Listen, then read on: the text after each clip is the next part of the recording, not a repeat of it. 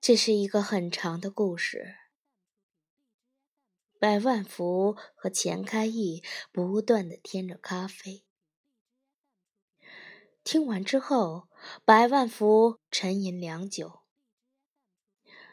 我本来是想揍你的，钱开义说：“你现在也可以揍我，我保证骂不还口，打不还手。”只是不要掐我的脖子，里面有一块薄薄的肌肉，叫做声带，它不属于我个人，属于人民，是公共财产。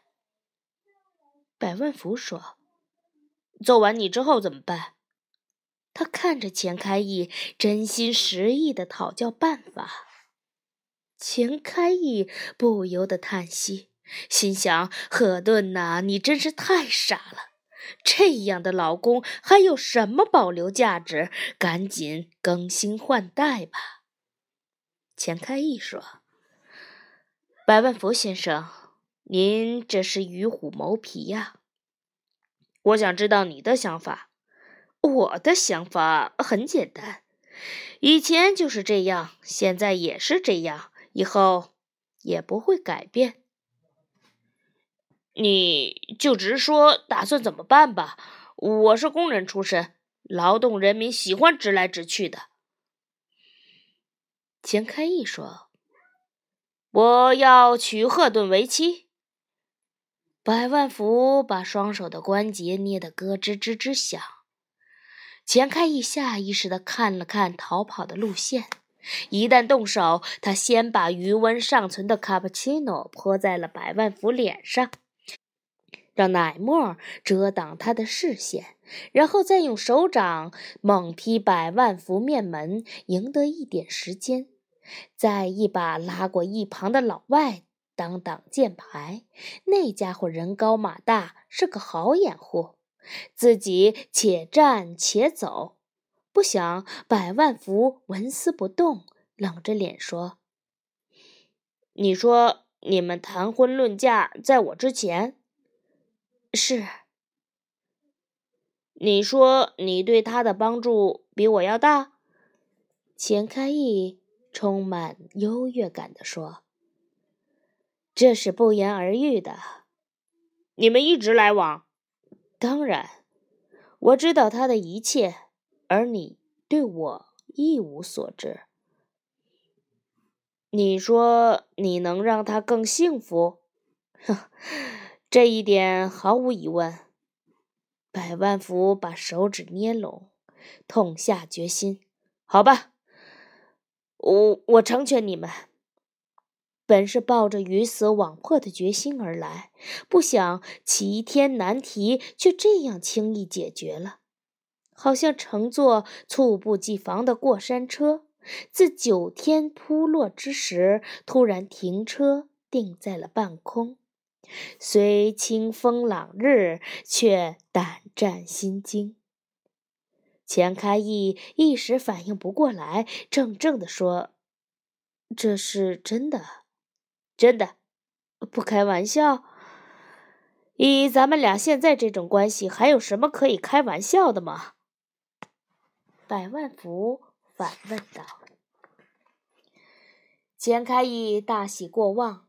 心想：原来赫顿的老公这样轻易就能搞定，以前耽搁了那么多大好时光，又替赫顿惋惜。这样一个稀泥软蛋的男人，早就该甩了，改弦更张了。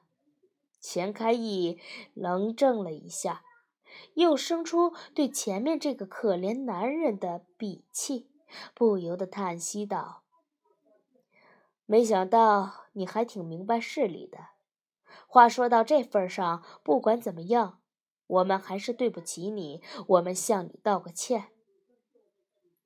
百万福说：“我们是谁？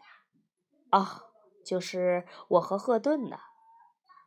没有什么我们，只有你，你自己。是你对不起我，是你在向我道歉。”钱开义耸耸肩膀，实在不解。难道这有区别吗？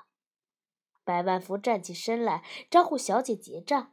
钱开义说：“哦，我来，我来。”百万福冷峻地说：“是我叫你来的，应该我负责。”钱开义还想说什么，看百万福的脸色，便不再坚持。钱开义要和百万福一块儿离开咖啡厅，百万福执意不肯，坚持让钱开义先走一步，说：“还有一句话我要告诉你，钱先生，你一定以为我是个傻子，是个软柿子。”自己戴了绿帽子，还把老婆拱手让人，钱先生，你要这么想，就枉负了赫顿爱你一场。我告诉你，这世界上男女相爱的方式有很多种，表达方式也有很多种，其中一种叫做退出。他说这话的时候，眼珠像清漆一样透亮，好像弹得出声响。那里面不单有泪水，还有坚韧。